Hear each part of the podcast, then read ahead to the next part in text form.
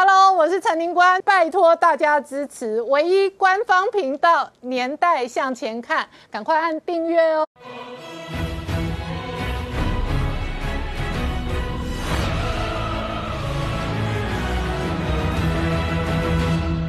年代向前看，向前看年代。大家好，我是林官，欢迎我们忠实观众跟粉丝朋友扫描 QR Code 订阅《年代向前看》YouTube 官方频道。我们看今天中国的媒体报道哦，张庭跟林瑞阳出事了，直接在中国被冻结了高达二十六亿的资金，而且哦，他变成微博拉黑哦，这个网友黑的第一名哦。那同一时间哦，外界观察哦，双方哦，媒体先前追踪过，他们可能被限制出境，现在要逃回台湾也。都不容易，而且哦，网络的媒体事实上还爆料追踪哦，张庭跟林瑞阳夫妻哦，现在是遭到高度的监控。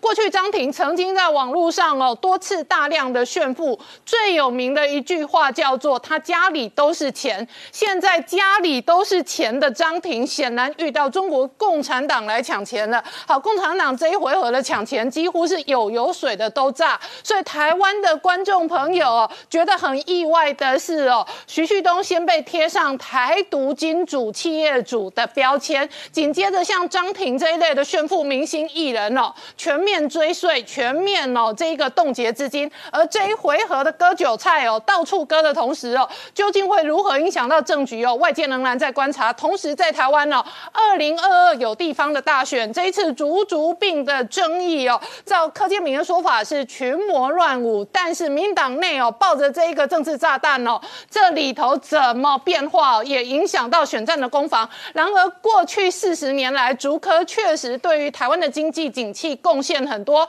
从科技部的竹科管理局的官方资料当中哦，把这四十年的历史过程当中哦，这个清楚的展现。整个竹科一共有六大园区。那如果是往东哦，事实上最北哦，走到宜兰，而往南哦，包含了苗栗。铜锣园区都是隶属竹科园区，所以竹科的历史跟竹科的整并哦，后续会有怎么样的变化，也影响的牵动着包含中二的选战，而这背后有多少不为人知的故事跟内幕，我们待会要好好聊聊。好，今天现场有请到六位特别来宾，第一个好朋友是麦若愚，林官好，大家好；再是科技公司执行长林怡静，大家好；再是资深媒体人尚一峰，大家好；再是陈高超，大家好；再是黄创夏，大家好；再是财经专家纪伟明，大家好。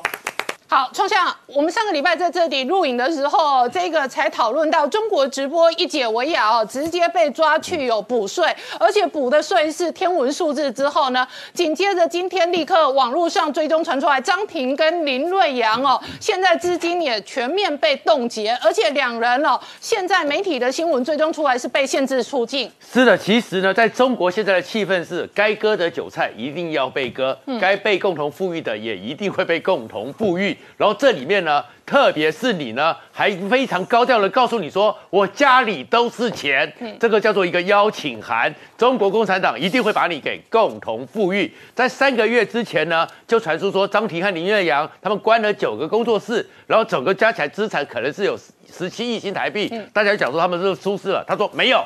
当时他们就秀出来说，我家里都是钱。嗯，但是到了今天呢，还是告诉你说，他们真的被市监管已经盯上了，说他们呢涉嫌呢利用他们的传销公司呢，利用金融机构呢引利。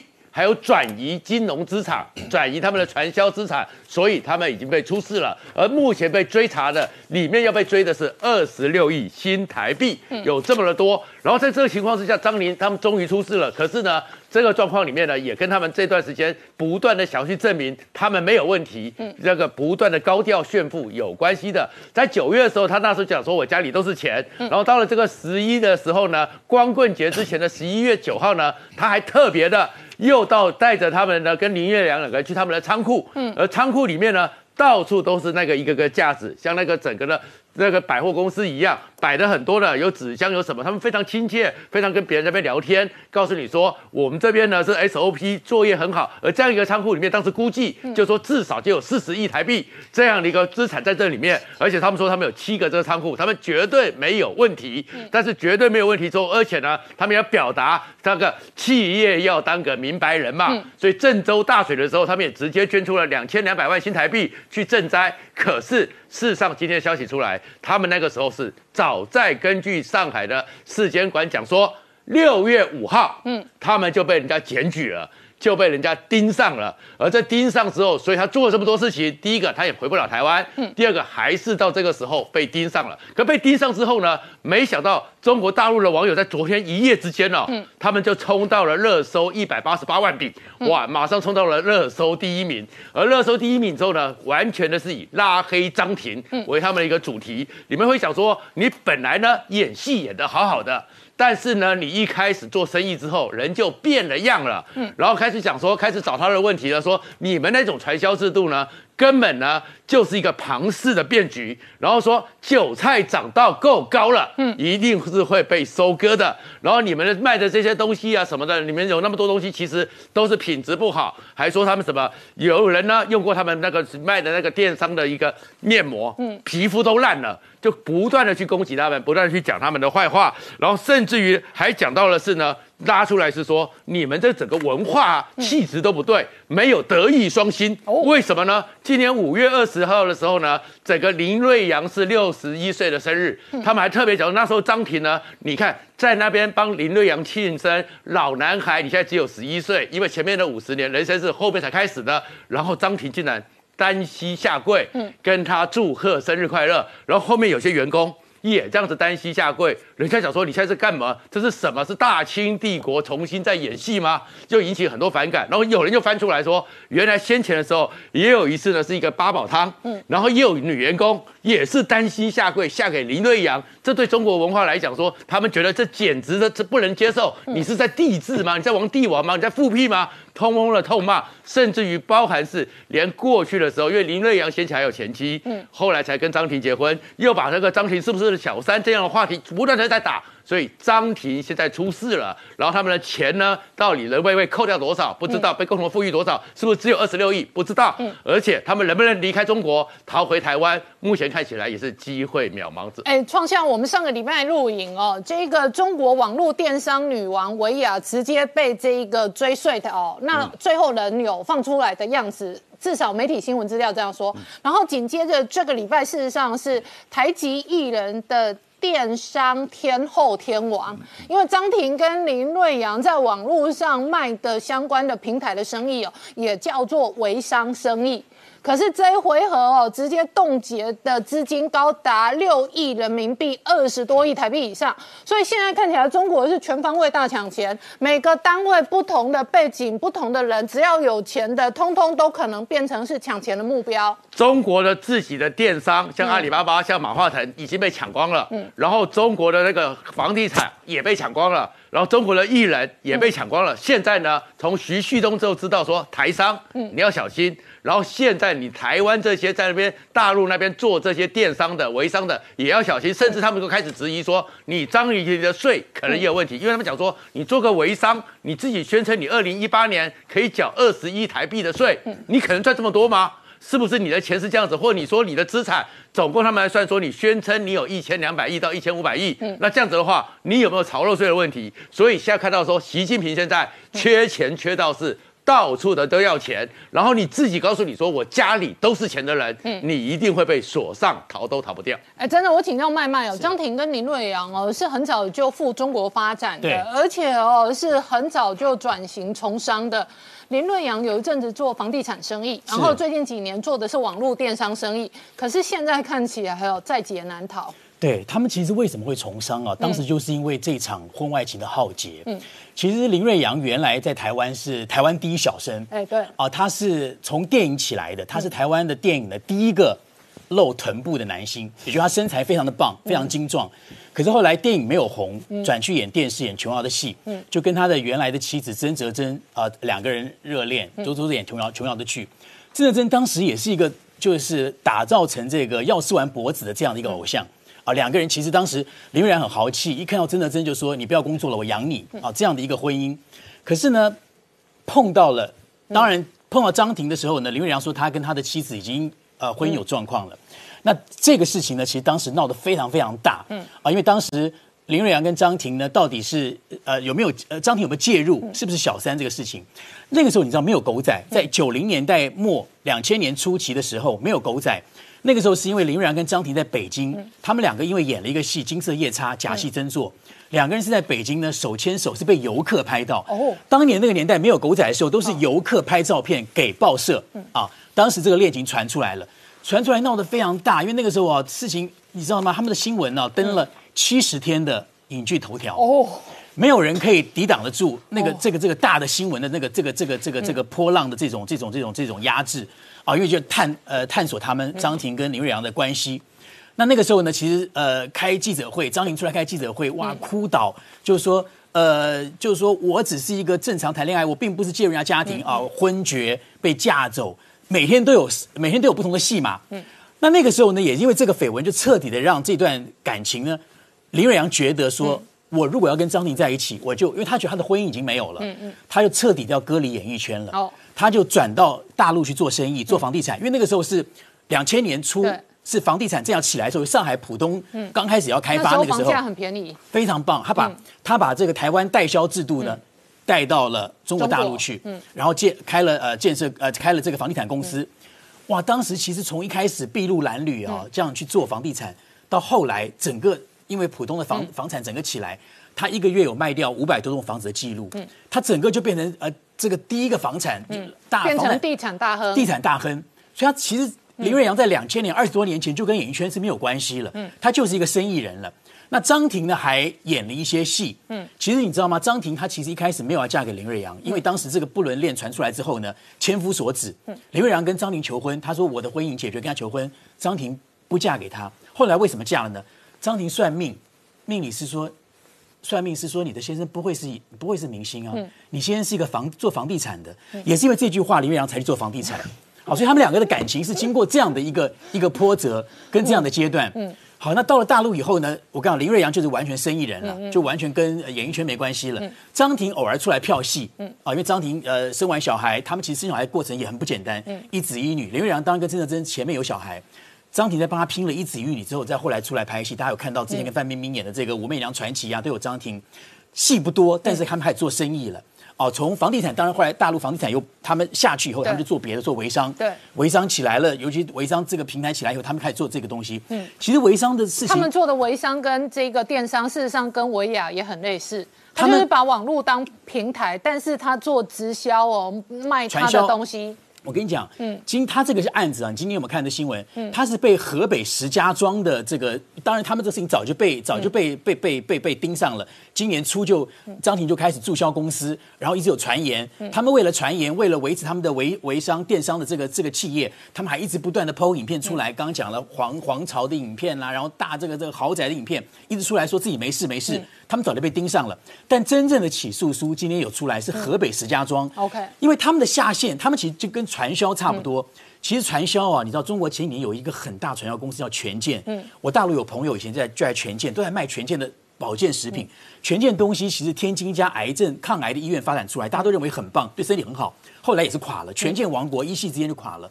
他们的这个下游啊，也是有三百万的这个下线哦，下线。嗯，所以今天是石家庄河北那么远，你看河北石家庄是因为有人线报，有人举报去说，哎呀，我们的这个亲，我们的亲友啊，呃，都是为了要呃传销老鼠会啊什么的，就是亲友们一定要买他的东西。啊，要要要要买，结果我们要花钱，嗯，因为传销公司就是这样子嘛，就是你下线很多，就是你不断要从亲友下手嘛，你前面没有你没有客户，你怎么办？都是亲戚朋友给你买东西，那你买东西你要囤货，要出货，要买东西，这个造成很多人亲友翻脸，或者是呃亲亲友的这个这个反目纠纷纠纷，金钱纠纷，他们这个状况就这样子，他们。表面上亡国三百三百万的下线，其实多少的人，包括了金钱纠纷，还有刚还有讲了说有人用他的面膜啊，皮肤可能溃烂，去去投诉，也因为这样子，因为石家庄也说了，他说其实要去打击他们这个王国，收证很不容易，但现在有这些县民下线的人投诉，他们就更更快的可以突破。冲击这个地方，嗯，所以我觉得这这个这一次事情啊，很很让人很让我惊讶是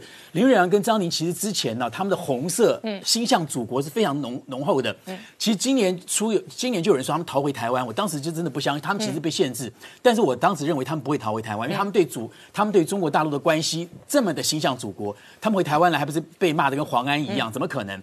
那当时他可是被骂可以保命啊，对他们不知道嘛，他们也许。没有想到事情会这么严重嘛。就跟王力宏回台湾的话，反正没罪嘛，保命嘛，顶多是名声比较差，或者中国市场丢掉，反正这些年赚的钱也够啦。林官可你知道吗？从林瑞阳两千年做房地产大亨开始哦，嗯他对于大陆的捐款，每次什么地震、水灾、洪荒，嗯或者包括疫情。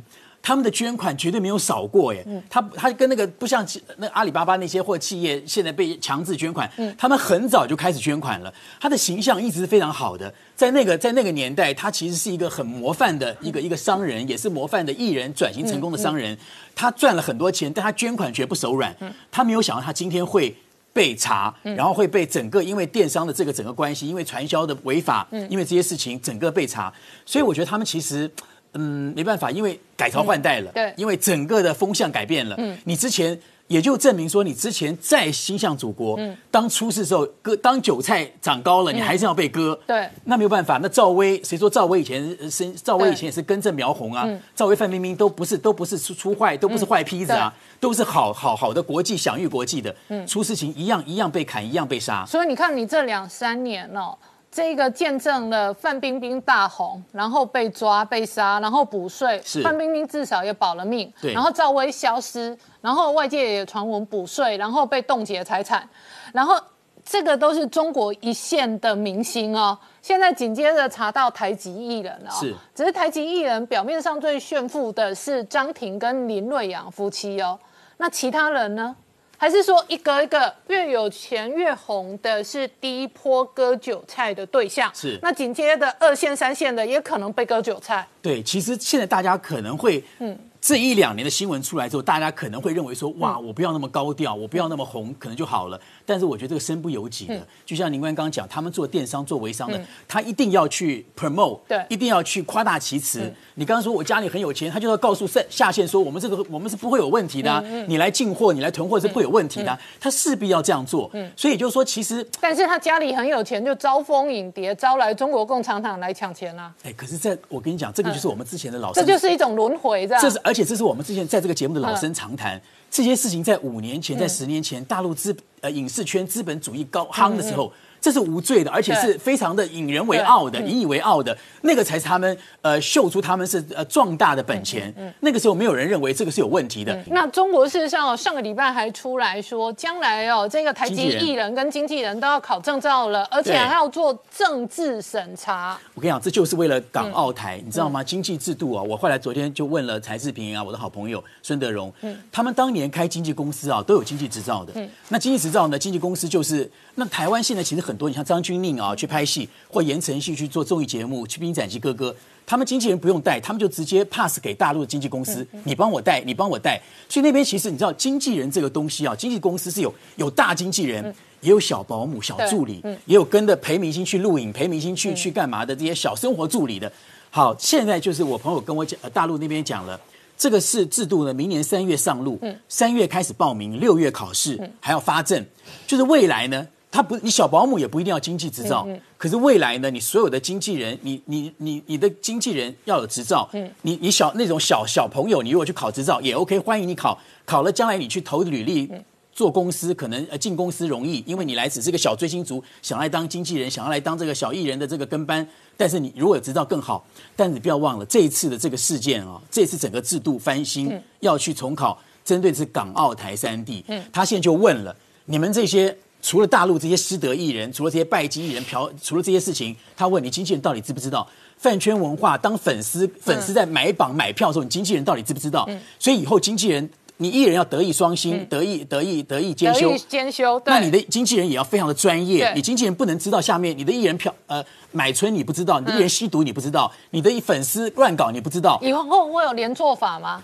他就是说，如果我是经纪人，我签一个艺人，结果他吸毒，然后我也一起遭殃吗？当然，可他这更重要的是港澳台三地。你的艺人哦到底思想正不正确？哦他有讲了，他昨天派他不要台独艺人，也不要台独经纪人。他昨天第一条就讲了，说这个不能违反国家宪法，不能违反国家统一策略。他这个经济制度其实针对就是港澳台、港独，还有所谓的台独。你们这些经纪人将来你要来，所以我跟你讲，去大陆捞钱，现在不只是效忠心向祖国的台湾艺人出事，将来要去大陆赚钱的艺人。我跟你讲，像现在什么萧敬腾、周杰伦这些这些最会赚钱的，将来你的政治立场，你可能都要表态，嗯你的所有的事情都要都要去符合他们的这这个政治的要求了。好，我们稍后回来。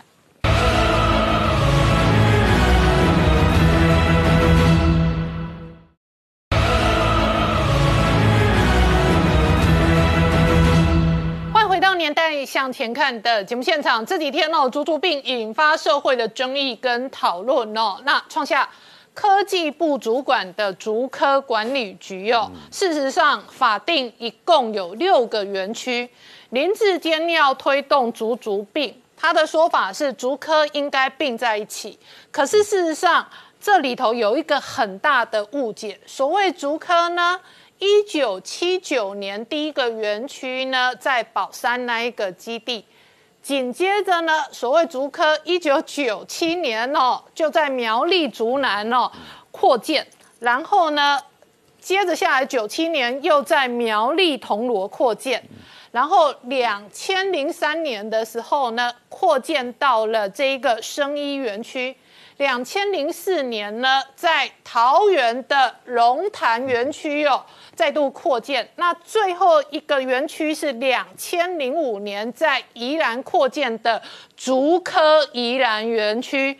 中华民国科技部旗下的竹科一共有六个园区，它的地理位置涵盖着宜兰、桃园、新竹跟苗栗。我们给林志坚上一堂地理跟科技课。半导体现在是台湾最重要的产业，也是台湾在全世界里面大家最关心的一个地方。那如果要整个让半导体出来之后，形成一个晶圆之都的话呢，其实林志坚只想到新竹县和新竹市，格局太小了。嗯，他至少应该要并五个县市，嗯，五个县市都应该把它并起来。为什么呢？因为竹科呢，其实不止在新竹市有，嗯，在旁边的新竹县，我们当然知道也有嘛，从竹东到竹北到宝山都是嘛。但是其实呢，苗栗。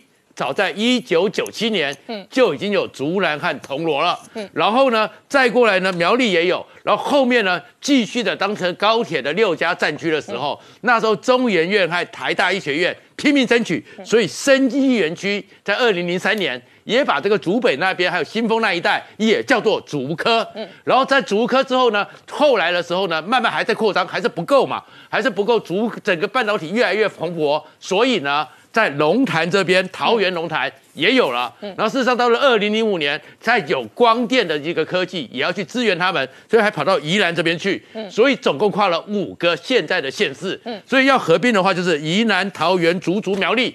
五个县市合并起来的话，六个园区都整并起来，相信对我们的半导体一定会更好。然后这里面呢，其实这整个竹科呢，从小到大我就看到它的发展，为什么呢？它一九七九年成立嘛，所以我在高一的时候，一九七一九八零年的时候。还是去参观，那时候还是一片。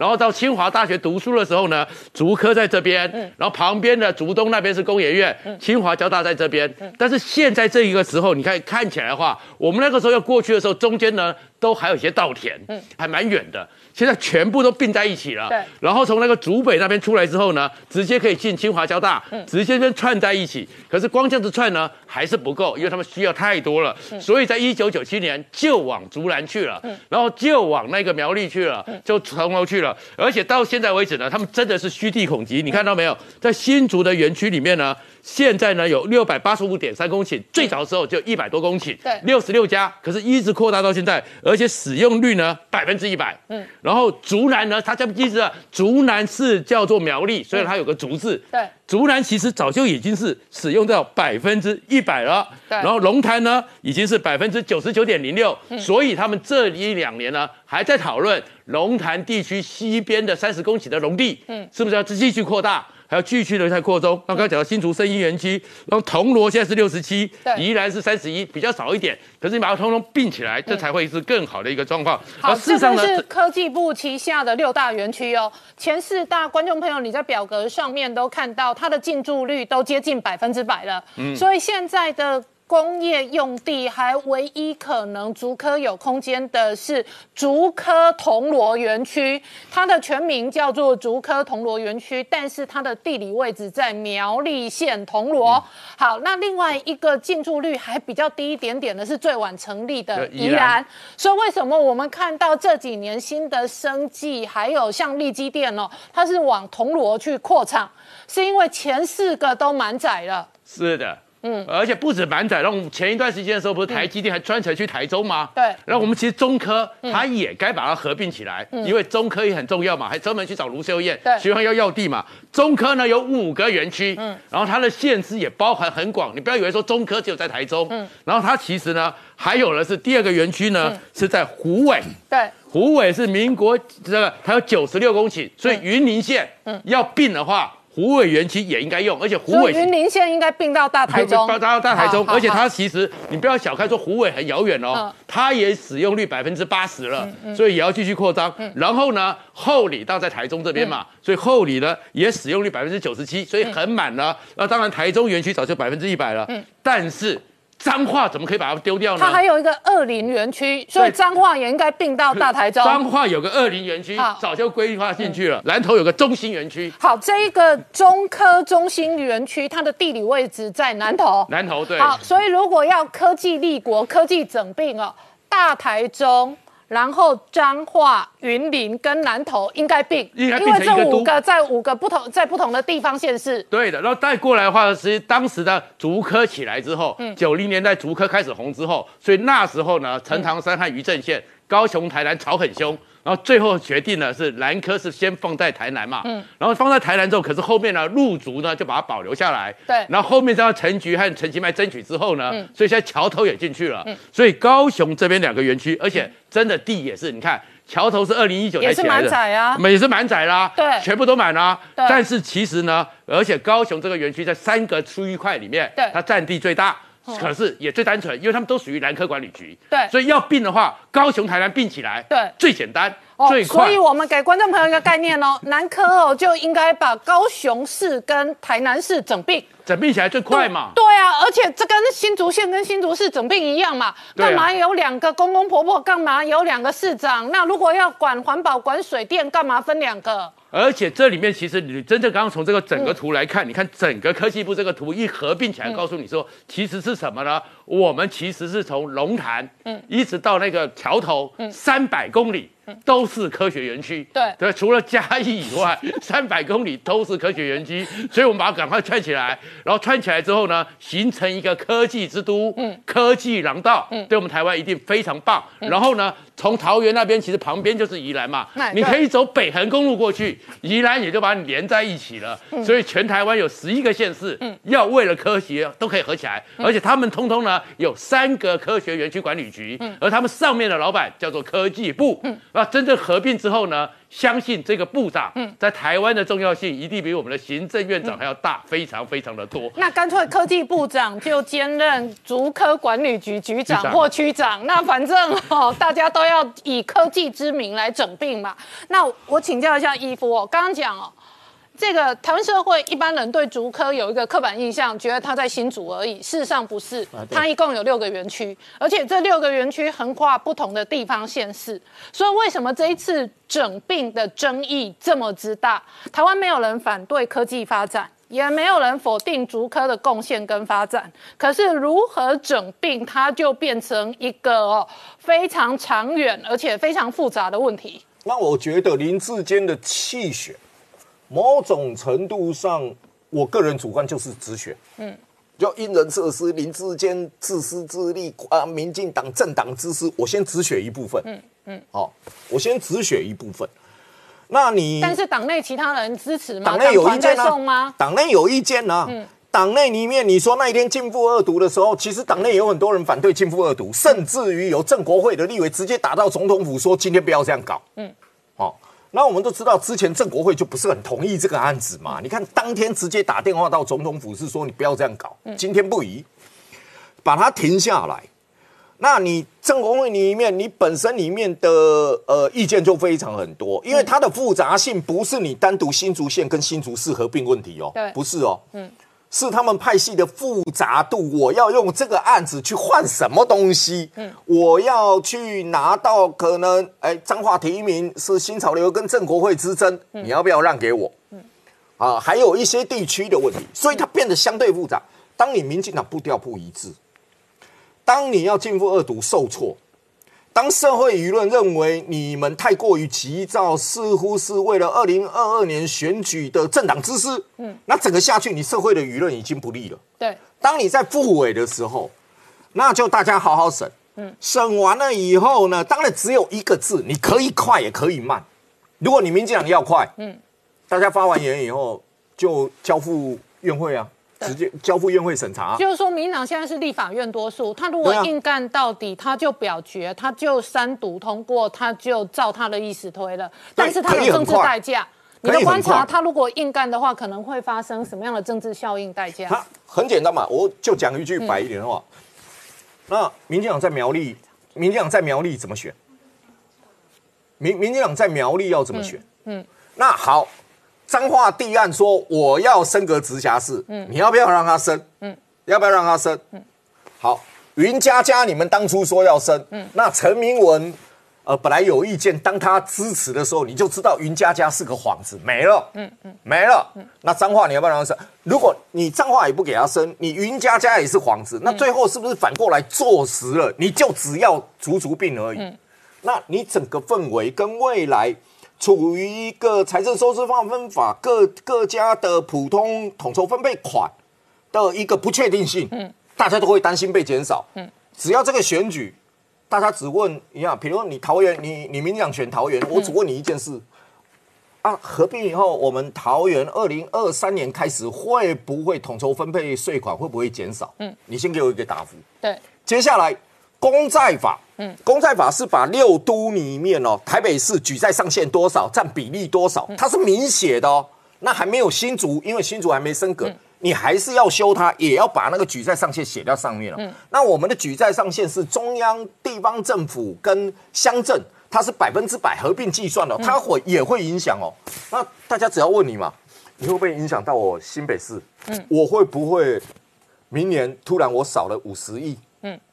那如果我少了五十亿，那新竹县民进党负责。嗯，那好，你们这些立委，二零二四年都不要给我跑。好，我们稍后回来。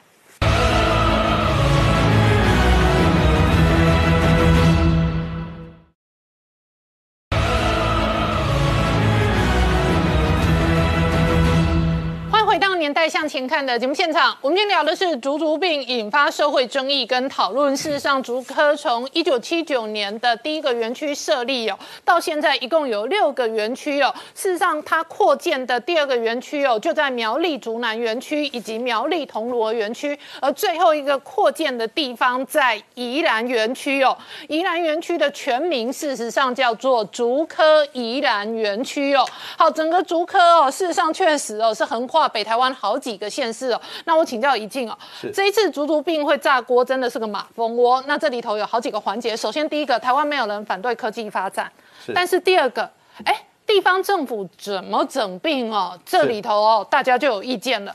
第三个整病的过程，如果还涉及资源跟财政的分配的话，那确实有些人觉得，在台湾某些直辖市，你可能是一等公民；某些穷县出生的小孩，可能是三等公民，因为你的福利待遇你会差很大，那就引发类似军工教年金一样哦，众人的讨论。那台湾本质上还有中央跟地方哦，财政跟权责跟行政的讨论空间。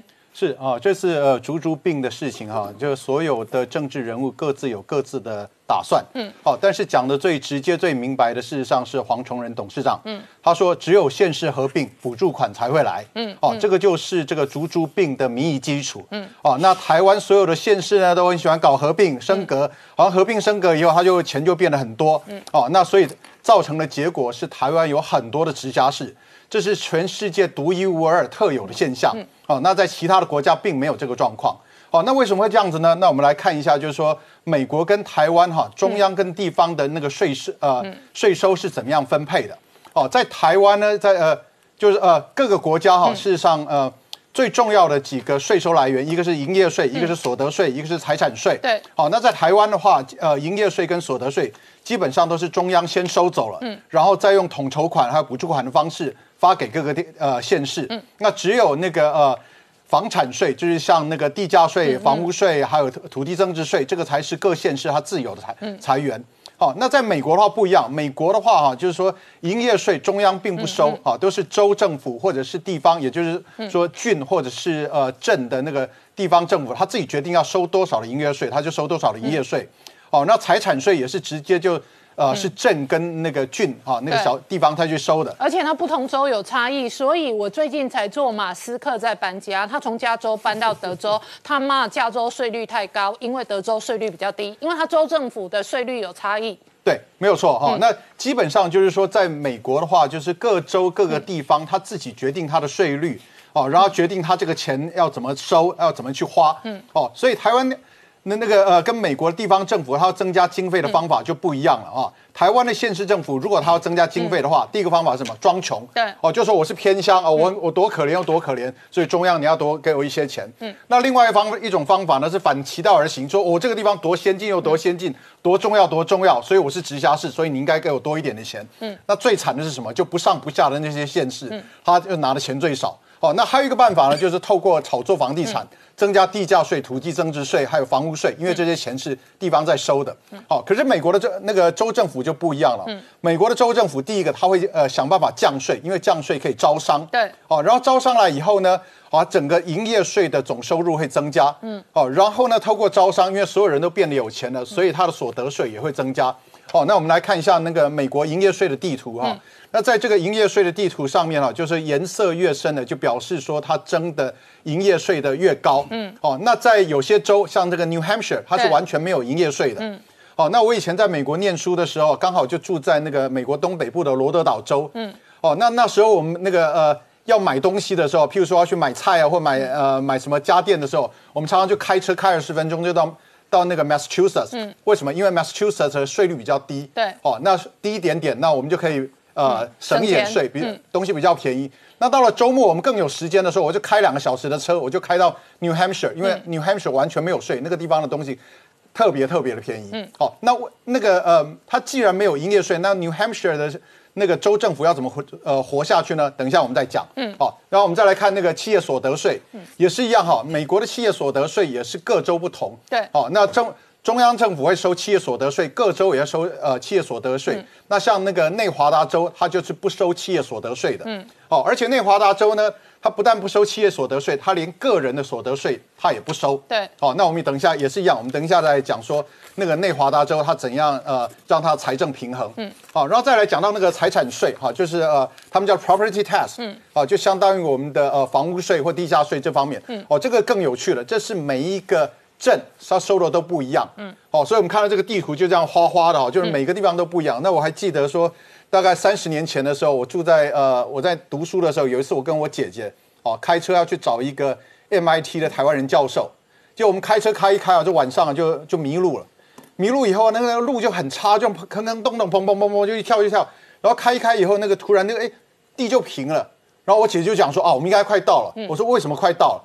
他说：“那个那 MIT 的教授一定是住在比较有钱的区，比较有钱的区，那个马路一定是平的。啊，果然我往前开一下就到了。台湾也是这样啊。啊，是啊。台湾我发现比较高房价的区，周围的呃公共建设跟马路真的比较好。哦，那个那个是另外一个故事啊。但是美国就是各乡镇，因为它可以啊自己决定它的税率。嗯哦，所以美美国另外一个是什么？呃，所谓的学区啊，啊，就是说有些有些那个学区非常好，那那个地方他就故意把税率。定的很高，然后他把那些钱拿去办好他的学校，哦，那那个有一些比较穷的人，或者是他不在乎教育的人，他就想说，我学区没那么重要，那我找一个那个呃那个呃 property tax tax 比较低的地方住就好了，好，所以每个地方都不一样，嗯，好，所以那个呃那个中式竞争的观点跟美式竞争的观点就不一样了，哈，那个呃在那个美国啊，政治人物你如果想要再上一层楼的话。哦，你就要在那个最有钱的直辖市当市长，对，然后做出漂亮的政绩，对。好，那美国的政治人物呢？哈，你事实上你第一个你要想办法减税，然后招商，好，然后增加你的总税收。好，所以那个我们看就是说，台湾之前的几任总统，像李登辉、陈水扁，还有马英九，都是当过台北市市长。对因为台北市最有钱，所以他可以做出最漂亮的政绩。嗯，那美国之前的政治人物呢，也有好几位是当过州长的，像那个小罗斯福、像雷根，他们分别是纽约州州长跟加州州长，这是有钱的州。嗯，哦，但是克林克林 n 他是来自于一个很穷的州，他是那个呃。阿肯阿肯萨阿肯萨斯州的那个州长，他就相当于是台湾的云林县，或者是那个呃嘉义县县长，屏东就屏东可能还有一钱，还有钱一点哦。但是呢，因为他那个很会减税，结果他把那个在小镇小的州，他也把他的呃经济做得很好，结果他也选上总统了。所以，因为台湾跟美国这种财政划分。法不一样，所以就是塑造了台湾特有的政治生态。嗯，哦，那台湾的各县市，他就很热衷于升格呃合并升格为直辖市，因为这样他就可以分到更多的钱。嗯，哦，然后这个事情呢，事实上据我的了解，就是说在民进党他还没有执政之前，他也是一直讲有一些那个民进党的那个智库跟学者讲说啊，这个钱其实应该让各县市政府自己去收、自己去用，这样比较有效率。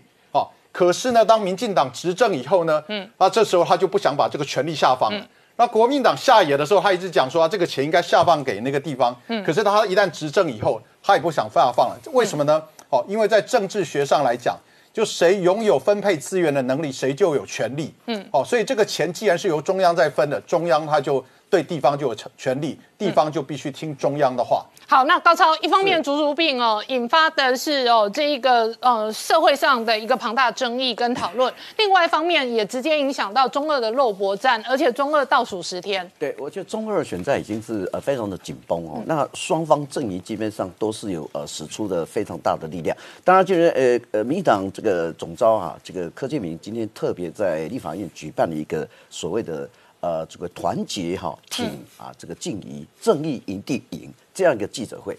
那这个是发动所谓的甲级的强制动员啊，希望所有的立委跟所有的这个民进党人士全部去支持林静怡哈。那我想这个中国选战倒数计时，现在还有几个呃争议点的。第一个就是说这几天大家都风风雨雨谈到赌盘呐、到底是谁让谁？之前好像严宽恒让八千到一万，然后前两天又说林静怡让这个严宽恒两千票以上，那这个是到底呃呃这个赌盘的这样的上这个这个这个波动到底对选情有没有影响？当然，我想各地。大家都知道，过去选战不管是选哪一个地方，赌盘会影响所谓的选战，因为什么？跟钱有关系的，最能够影响选票。好，那这个赌盘，这个严宽就讲一句话了，哎，最近怎么赌盘满天飞了？我觉得他就说这个是民进党赌盘是最会操作了。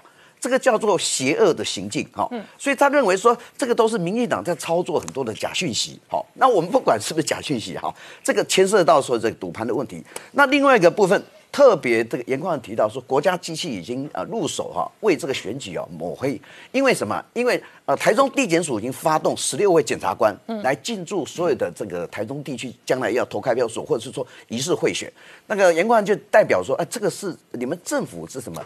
这个这个不能作为打手哈，这个检察官也应该是公正客观。当然，台中地检署也提出来了，这个是要查贿选是基本上是依法行行事嘛，所以没有什么特别的问题。当然，最后一个问题大家都提到违建的问题的啊，严宽今天倒打一枪说，哎，你蔡其昌和陈世凯，你们很多服务处基本上也是什么，也是违章了，也是占用的了。这服务处都是这个都是跟依法这个行政应该去拆掉。嗯，所以我觉得中二选区到现在为止，基本上哦，呃，每天每天都在紧绷。我们看看未来会呃怎么样如何。但今天呃，严宽最后大家地方人士认为说，哎，问严家哈、哦，熊做就怎么样，基本盘哦，想做八万五千票。前几天我们在分析嘛，如果两造双方投票人口的大概七万四左右是比较安全的。嗯，但是严宽认为说，呃，他们阵营今今天特别提到说，问你基本博哈八万五千票了，那到底？未未来谁会选上，谁会落选，就看待大家的呃这个呃扫街。但最后讲一句话，就是严宽最近已经扫了五十场的所谓市场，在但是市场里今面扫街。天蔡英文也拉抬林静怡跟林长佐了，对对对呃，所以大咖的都进场了。现在大咖基本上，我讲民进党这是非常厉害，所有的声量大了全部进去。但是严宽和最近扫了五十场市场、市场街，另外二十几场那个儿童剧，好、所以这个也是我看他非常努力的地方。好，我们稍后回来。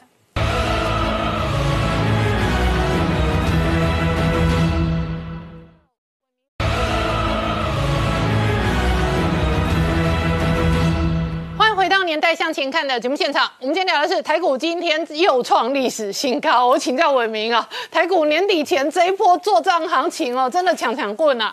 对啊，我们看到今天台股又再次创下新高，它已经每天都在创新高，大家都觉得好像要受不了的时候，它就是创新高给你看。所以，我们看到今天的台股又上涨了五十一点，那盘中最高来到一八二三二，哎二零一八二八三，那收盘啊是收在一八二四八，虽然说少了一点点，不过其实在这样子的表现之下，台股还是非常的强。那我们可以看到啊，其实台积电今天并没有像昨天一样这么的强，它只小涨了一块钱，那联电小涨零点三块。但是啊，大家要注意到的是，今天盘面上面非常多的涨停板个股，像是所罗门这档股票，今天一开盘马上跳空涨停，后面的股价还有表现的机会。那像是中沙跟三幅画，他们就是关于台积电供应链的供应商。那其实除了这两档以外，还有非常多档涨停板都跟台积电有关。相对的比较弱势的股票，像是利特，它是全全球全十大的。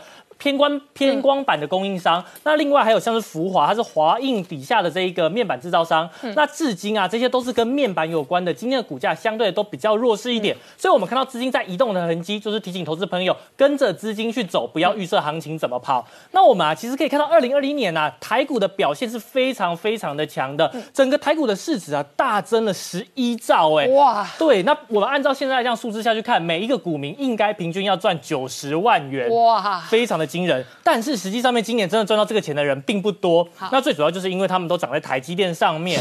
那另外啊，就是长在台积电，就是因为半导体非常非常的厉害。那现在我们整个台湾的半导体产业变成美国跟中国的战场了。那我们就看到路透，它以一篇以台湾晶片产业成为美国和中国的对决战场这样的标题去做介绍。那台湾目前这样子的产业啊，变成是一个有细盾。也就是用气这个东西来当成我们台湾的防御盾牌。那经济部长也说了，这个东西不只是经济的问题，还有国安的问题。那再来啊，中国其实在这个地方，因为受到美国牵制，我们昨天花了一点时间来讲。那在这个地方，他们就只能另辟蹊径去自研晶片。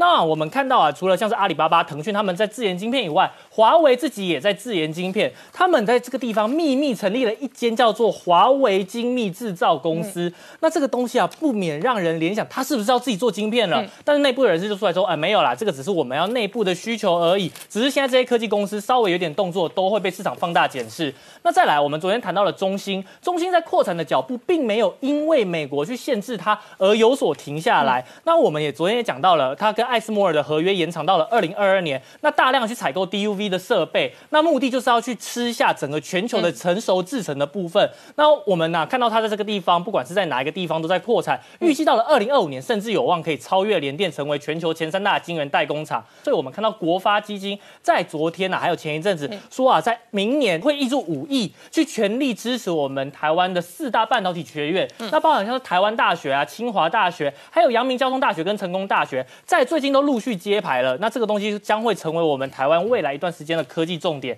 那我们看到南科园区在今年他们的营业额首度有望破兆，因为前十月就已经来到了八千六百多亿，那这个成长率啊大约是三十 percent，所以我们推估这样子在十一月跟十二月的数字加起来，在今年会是南科成立二十六年以来第一次破兆。所以是非常非常的热络的。那我们看到整个手机的应用处理器，也就是所谓的 A P，会在明年呢重新回到一个正常备货的状态。那我们看到高通在这个地方啊，它仍然是市占率第一名的，但是它也是从三星转单到台积电，所以这个地方也是投资朋友可以去做关注的。另外，台积电、日月光还有红海啊，他们成立了一个资安联盟，因为啊，其实整个半导体在技术在进步的过程里面，资安是非常重要的，这些智慧财产权不能被其他国家偷走，所以啊，他们在。二十八号的时候，就发布了第一个半导体晶圆的设备治安标准，那来保护我们的整个呃供应链的地位。嗯，那最后啊，我们看一下，就是整个车用二极体，包含就是整个车用电子，其实在最近也是非常的火热。那鹏程在这个地方啊，因为目前各国的环保法规越来越严格，他们旗下有一些相关的商品是有办法去达到这样的法规。那在明年，我们认为这样子的趋势并不会停止。最后还要提醒投资朋友，年底的大红包一定要记得去领。上个礼拜跟大家讲了瑞鼎这张股票。抽签抽中一张赚二十五万块钱，到今天呐，你在看到节目的这个同时，你还有办法去做申购啊？现在已经卡两千亿资金了，他已经卡两千亿资金了，所以台湾股民非常有钱，这两千亿灌到股市里面，台股大概要再涨两千点了。好，希望大家中大奖，我们稍后回来。